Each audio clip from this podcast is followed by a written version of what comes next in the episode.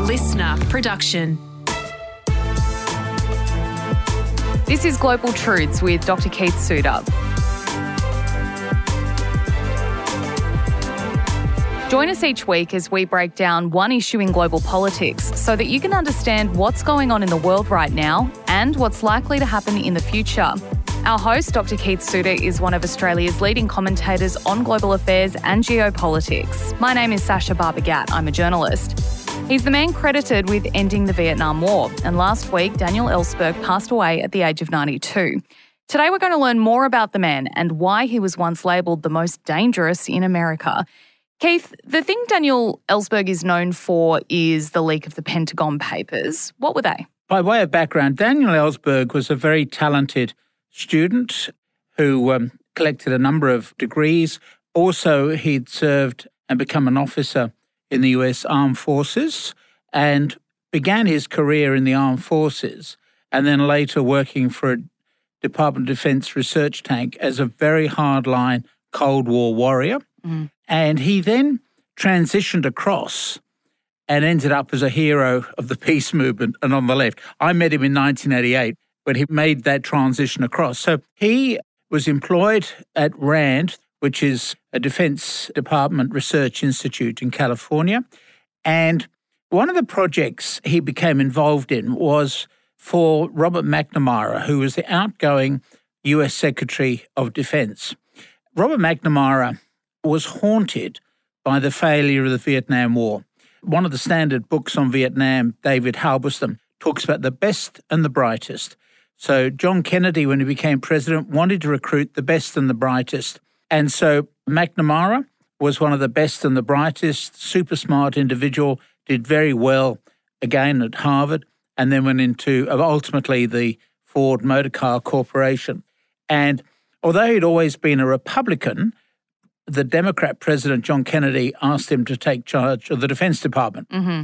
And McNamara got involved in the war in Vietnam and was convinced at the beginning that the Americans could win. After all, they were wealthy, well organized, well managed, etc. And they ended up failing. And by the time he was ready to leave the Pentagon, McNamara was haunted by the failure. Where had America gone wrong? had people like him gone wrong? After all, they were the best and the brightest. Mm-hmm. Where had they gone wrong? And so he asked RAND, this um, defense think tank, just to get access to all the documents on the Vietnam War from the American side, and then just go through them and work out where things had gone wrong for the Americans. And that was a huge research project.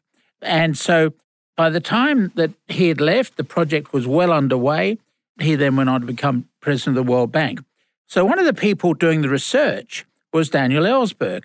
And Ellsberg, remember, was a, a hawk out on the right, was horrified by what he had seen in Vietnam. And then he reads these documents, and that confirms his suspicions about what things had gone wrong in Vietnam. And in particular, the Pentagon Papers tracked away a document moved through the bureaucracy. Some of us still use the Pentagon Papers in our classes mm. because it's a great case study whereby you can follow a field officer's report on the ground in Vietnam and you follow that document all the way through as it goes up to the desk of the President of the United States, Lyndon mm. Johnson. And you can see how, as the document moves up through the bureaucracy, that it was being amended at each point. So you've got this field officer saying, We're not going to win this war. We're doing so badly, we're going to lose. So that's the original report. And then you work your way up and you see by the time it reaches the president's desk, he's going to receive what he wants to hear, which is namely the Americans are doing well. Yeah. Now, there were 7,000 pages of documents. It runs into volumes of material. And Daniel Ellsberg, when he was sort of collating this along with some of his colleagues, were just horrified to see the extent to which the US government had lied to Americans about how well the war was going. And also the fact that people within the bureaucracy had known quite early on that the Americans were losing, and yet they continued to tell, in effect, lies mm. to the politicians who only wanted to, to hear what they wanted to hear. Sure. So you tailored the intelligence to fit what the president wanted to hear. So everybody was lying. And in the meantime, lots of people were suffering in Vietnam. And so Daniel Ellsberg in 1971 released these documents. So he went originally to politicians, and the politicians refused to pick up the matter. Remember, these were all classified documents. Mm. A bit like the issue we're having with Trump at the moment. Uh, classified documents, nobody wanted to touch them. Ultimately, he ended up with Neil Sheehan, a journalist for the New York Times. And then, when the pressure was on the Times to stop publishing it, it went to the Washington Post, subject of a, a Spielberg movie, by the way, with uh, yes. Mrs. Graham standing up to President Nixon. Mm-hmm. Um, and so the documents then moved into the public sphere. Not the full public, there are just so many. It took ages for the whole lot to be published. We had Senator Mike Gravel in Congress, who, under parliamentary privilege, was just able to read the documents into the congressional record. And he just went for hours 7,000 reading the documents. Wow. So eventually the story came out. Now, in your introduction, you said he was the man who stopped the Vietnam War. That's his disappointment. He didn't stop the war. Mm. He's one of these people, very intense. I met him in 1988. Very intense individual. Probably a nightmare to live with. Someone who took everything so seriously. Mm. He thought, well, if you publish the truth as he saw it about Vietnam, then suddenly the Americans will say, this is a terrible war, we've got to get out. But that's not how opinion gets swayed. It's fine to tell the truth, but it's not always effective. And so Ellsberg was very disappointed that the risks that he took, he could have gone to jail for over 100 years, a bit like the Julian Assange issue that yeah. we're dealing with at the moment. He ran that huge risk and implicated some of his colleagues, and yet politicians wouldn't touch it. The media at the beginning were reluctant to take it on. And the irony really is that he'd got this important information, but people were too scared to publicize it. And it was never really acted upon. What Ellsberg wanted was for the general public to be so revolted by what they saw that they would insist on the Vietnam War ending. Well, we'd had these anti war rallies going on for years by this time, mm. and no progress was being made. I might just say that for me, the irony of the whole story is that it ultimately brought down President Nixon. Now, Nixon's not involved in the Pentagon Papers. So these are documents at the time for Kennedy and Johnson. Yep. So Nixon was in the White House when the documents started to be published, but he doesn't get a mention in the documents. When the Americans were, were at the time that he was in office, he was just simply a vice president under Eisenhower. So we're talking about many years earlier. But the problem for Nixon is that allies, such as the Australian Prime Minister, complained to the White House saying, How can we have negotiations with you if they're going to end up on the front page of the Washington Post? Fair. So there was pressure on Nixon to rein in this guy. And of course, the way that he did it led ultimately to Nixon being driven out of office. So it's an ironical situation. And the Ellsberg narrative is just so amazing when you look at the full story. Mm. Some of the articles I read talked about how it shaped you know the outcome of the war. Did it what what impacts did it have in real words if anything? On the, on the war itself i don't think it did that much. Remember these are historical documents. Mm. these documents relate to how the war was escalated the lies that were told. It certainly didn't affect the outcome of the war mm. um, in the sense that ellsberg hoped that by publishing them people would be suddenly horrified. And they were well they were shocked I, I guess at the time but it didn't linger and, and it didn't bring about. Remember, the papers came out in 71. The peace deal, so called, was in 73. Yeah. And the Americans were not actually physically driven out of Vietnam until April the 30th, 1975. Mm. So this was three years after the papers had been published, and yet the war was still raging. So it didn't have that impact on the war. But of course, what was intriguing for me, um, just following up my comment about the demise of Richard Nixon politically, was that Nixon was under pressure to stop the leaks. He wanted the leaks to stop. As you said, at this time, Kissinger called him the most dangerous man in America. That's spot on mm. because of the, the embarrassment that the political class were feeling about having their dirty laundry washed in public. And so Nixon created a plumber's unit to stop the leaks. There's a nice little bit of logic in the use of the term plumber's unit. It's there to stop the leaks.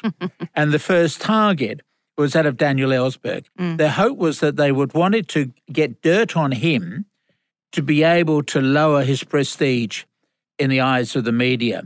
And so they broke into his psychiatrists looking for documents showing this is a man who's clearly unbalanced. The document cabinet, by the way, is now in the Smithsonian Museum Is it? in Washington, D.C. Wow. That's cool. they didn't get much out of those documents, but it began this process which led ultimately to Watergate. Yes. So the people who were involved in that plumbers unit at the beginning continued their policy of looting and burgling running across America. And then, of course, in June of 72, they got caught in the Watergate building burglary. That then led to a congressional inquiry and all sorts of things. And then ultimately to Richard Nixon's having to resign from office before he could actually go on trial mm. in the impeachment process. So nobody at the time, when the documents were produced, were out but to get Nixon. Nixon had simply prolonged the war for electoral purposes. Mm. They were close to getting it solved in 1968 at the time of Johnson finishing up in the White House. And Kissinger had gotten word to the North Vietnamese and the South Vietnamese prolong the war and we'll give each of you a better deal, particularly the South Vietnamese. Prolong the war, get us past the election. President Nixon will look after you if he becomes president. So that war dragged on for another four years, and lots more people perished because of the skullduggery of Henry Kissinger, which we've looked at in the past, which is why he's not liked either. Yeah. Uh, so we had this weird situation that Nixon was brought down by the Pentagon Papers, but was not directly involved in them because, as I say, he was out of office most of the time, when well, all of the time, when the period being examined by the papers.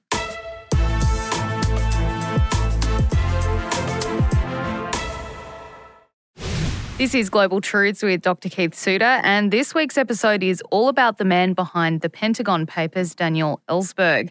Now, he faced a trial, didn't he, after this was leaked? Tell us about that. So he went on trial, much as we're seeing a bit at the moment with the Assange case. But around the time that the trial was getting underway, there was also the inquiry into Watergate. And the general feeling was the US government had no credibility mm. to deal with Daniel Ellsberg, having regard to what was going on in terms of burglarizing offices, etc. And so he was freed, as the co accused was, Dr. Rosso, Russo. They were both freed, and so they were fine in terms of not going to jail. But Daniel Ellsberg was never again employed. Now, he was lucky because his wife, Patricia Marx, is a very wealthy woman in her own right. She's still alive. By the way, Patricia Marx, the wife of Ellsberg, comes from a very distinguished family on good terms with the head of FBI. Okay. And so Richard Nixon created the plumbers unit because he couldn't trust the FBI wow. because he said Ellsberg is Has married to. Patricia Marx. Wow. The family is close to Hoover.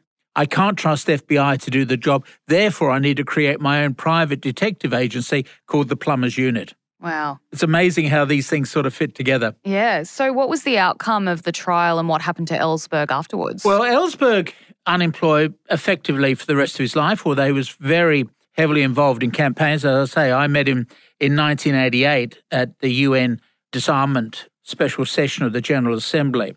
So Ellsberg then became a campaigner, became a celebrity, obviously would have been earning money from his books and speaking conferences. So it wasn't as though, you know, the life had been wasted. But it's a warning to whistleblowers that if you are a whistleblower, you will probably ruin your career prospects. Nobody want to employ you again. Uh, in his case, he took up this life of campaigning, including on the whole nuclear issue. So, although he had made his name on the Vietnam War issue, he'd actually got a background dealing with nuclear war gaming from the, his work at the RAND think tank, the defense think tank. And so he then had a career, a life of campaigning, particularly on the peace issue and social justice issues. And as far as I can tell, was campaigning pretty well up until the time that he died of cancer. So it, it had a very good innings. So he mm. was what well into his nineties, I think, by time 92, I believe. by the time he died. Yeah. So it was a very active time, but he never got any other major full time posting except, of course, serving on appropriate boards and committees dealing with peace and other issues. What about the impacts on press freedom that came out of his trial? Was there any changes or any shift in how, you know, the public saw press freedom? Well, I think that the trial, well, the releasing of the papers, reaffirms what the fathers of the US Constitution had in mind when they had the First Amendment right of freedom of speech, freedom mm. of information. Thomas Jefferson, one of the authors of some of those early documents, took the view that people needed to have a free media. So this is a viewpoint from 1787, mm. and this was reaffirmed in the Pentagon Papers case. Now, it's based, I think, on a wrong theory, namely that if you give information to people, suddenly it'll change their minds, suddenly it'll mobilize them. My favorite example is climate change, that we've been giving people information about climate change but it's only as their homes go underwater that suddenly they have an interest in climate change. Right. So information itself does not, in my view, motivate political change. But obviously, to someone like Thomas Jefferson or Daniel Ellsberg, that's what you at the very least need. You need to be able to have people being well informed about things. So the case back in the early 70s, dealing with the Pentagon Papers, reaffirmed the importance of press freedom and showed, particularly the case of the Washington Post, as I say, immortalized in this Steven Spielberg movie. It showed how you had a person, Mrs. Graham, who was willing to stand up to the US government and go ahead and publish documents.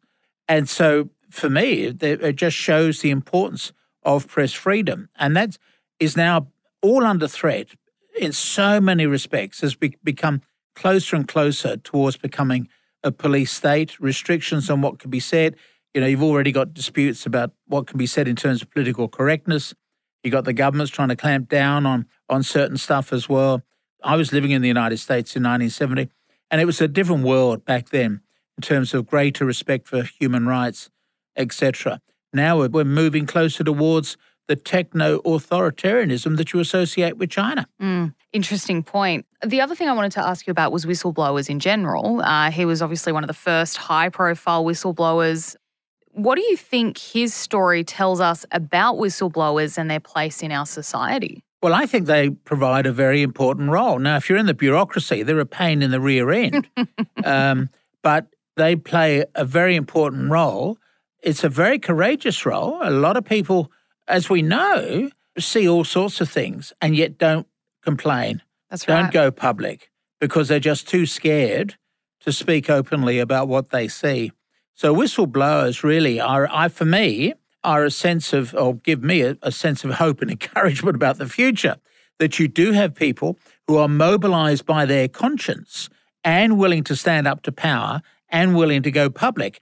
The tragedy is that these people risk their careers, perhaps their mental health, by revealing information, but the general public just shrugs their shoulders and just looks for the next lot of sporting results. Mm. So it's, it's two sides of the coin here. You've got to have people with a, a clear conscience who are willing to stand up to power, but at the same time, you've got to have a, a concerned general public who, when they do hear the information, actually want to do something about it. And remember, that was Daniel Ellsberg's disappointment that he was risking his career and his life to publish information about the wrongdoing of US governments and yet the general public were not up in arms necessarily.